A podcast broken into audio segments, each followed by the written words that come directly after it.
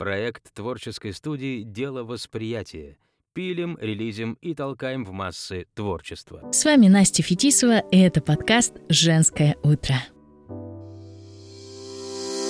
Доброе утро! Проводить утро дома – это прекрасно. Я очень люблю растения. Комнатные цветы просто обожаю. Прошу всегда дарить мне комнатные растения, потому что хочу видеть, как они растут. Мне нравится ухаживать за цветами, но сегодняшний гость подкаста «Женское утро» может бесконечно рассказывать о комнатных растениях, чему я лично безумно рада. И сегодня мы обсудим тему экотерапии, поговорим о том, как растения помогают сделать наше утро и в целом всю нашу жизнь светлее и осмысленнее. Об этом мы поговорим с психологом практикующим специалистом в области экотерапии Валерией Фирсовой. Валерия, здравствуйте. Рада вас приветствовать в подкасте «Женское утро».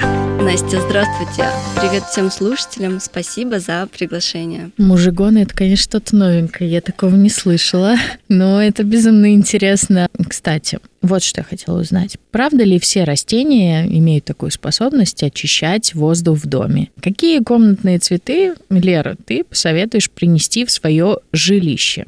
Да, растения воздух очищать могут, и почти в каждом доме есть растения, которые делают это очень хорошо. Это, например, драцена, фикус, хлорофитум – пальма, хамидорея, сансеверия. Многие люди, например, не ставят растения в спальню, потому что думают, что цветочки могут забрать весь кислород ночью, превращаются в неких вампиров по ночам, что не совсем правда, но и доля правды тоже здесь есть. Растения и правда днем забирают углекислый газ, а ночью, наоборот, забирают кислород. Но это происходит в таких микроскопических дозах, что об этом даже не стоит переживать. Ну, раз уж мы про мужигонов уже поговорили, про денежные деревья и все остальное, самое время рассказать эту прекрасную историю, как я недавно подарила сестре своей фикус. С особым умыслом, конечно. Так сказать, выполняла все условия для совершения чуда. Чудо случилось мы в это поверили. Вот. Мне вот интересно, как ты относишься ко всяким цветочным поверьям? Ранее ты уже об этом сказала, но хочется узнать конкретнее. Да, ранее мы уже об этом поговорили, но я думаю, что пусть каждый верит в то, что хочет,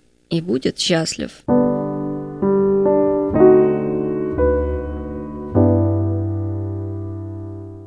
Но недавно мне знакомая написала, что у нее погибло женское счастье. И что это могло бы означать? И я ей ответила, значит, дорогая, это было вовсе не твое счастье. Главное во всем сохранять позитивный настрой. Я тоже так считаю.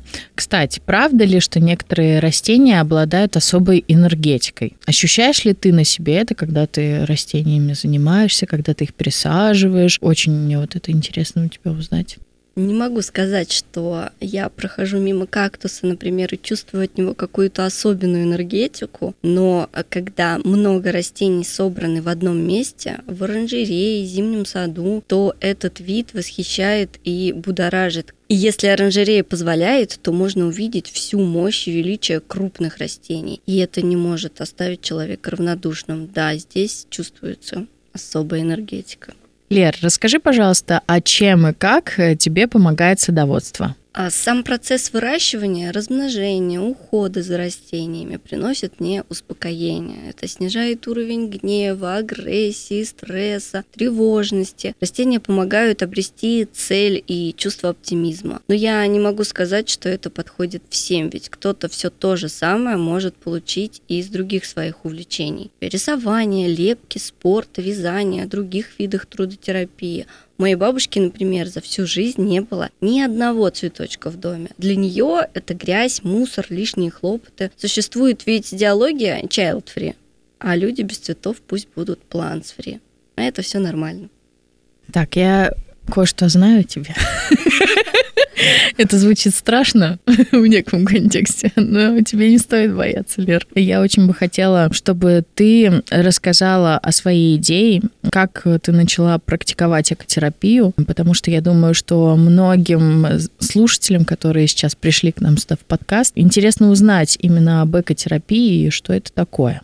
А вообще все, что обсуждалось выше, на самом деле больше подходит направлениям трудотерапии и арт-терапии. Экотерапия в глобальном смысле это метод, который включает в себя разные научные направления, психологию, экологию, геоэкологию и экопсихологию. Экотерапия направлена именно на связь человека и природы. В отличие от классической терапии, экотерапия групповая или просто психотерапевта с клиентом проводится, как правило, на открытом воздухе, в лесу, в горах, полях, на берегу озера или реки, где человеку открываются удивительные виды природы. А когда мы приносим горшочек с растением домой, мы таким образом поселяем кусочек природы в наших городских квартирах. Получается некий урбан джангл. Так мы сами того не ведая исцеляем свои души с помощью экотерапии.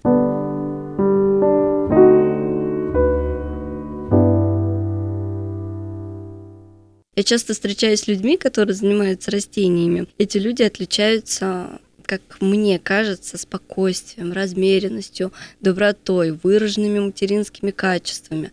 Отсюда и возникла идея собирать таких людей вместе и популяризовать озеленение. Ну а теперь о самом интересном, э, как мне кажется, для меня.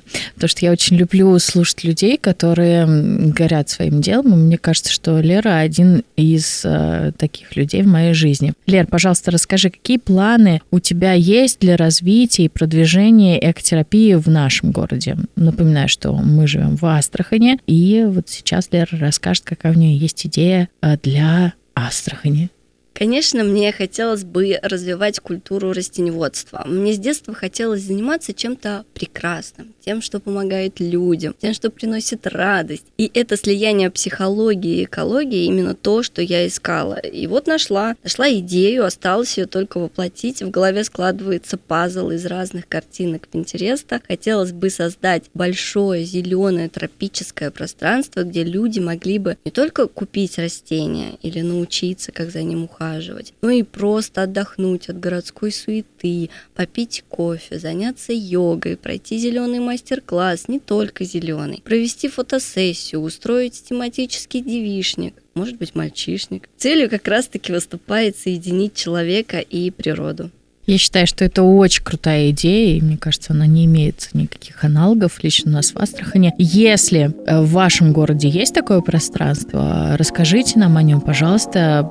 Подписывайтесь на наш телеграм-канал «Женское утро». Ссылку на него мы оставим в описании. А также что бы я хотела сказать? Я бы хотела тебя спросить, Лер, какие советы ты могла бы дать э, девушкам, или вообще слушателям, в принципе, нас и мужчины, оказывается, очень даже неплохо слушают. Какие советы ты можешь дать как специалист, да, то есть как экотерапевт и как женщина? А советовать советы мы, конечно, все любим, но я хочу сегодня пожелать нашим слушателям научиться ощущать счастье независимо от внешних обстоятельств. Но тем не менее, внешние обстоятельства все же должны вас радовать. Поэтому окружайте себя только тем, что вам нравится, и будьте счастливы. Благодарю слушателей подкаста «Женское утро». Я была счастлива побывать с вами. Друзья, с вами был подкаст «Женское утро». У нас в гостях был экотерапевт, психолог Валерия Фирсова. Ну а мы желаем вам доброго утра, отличного настроения, уюта, тепла и, конечно, джунглей вокруг. С вами была Настя Фетисова. Светлого утра вам. Всем пока-пока. Другие проекты студии «Дело восприятия» на сайте восприятие.ком.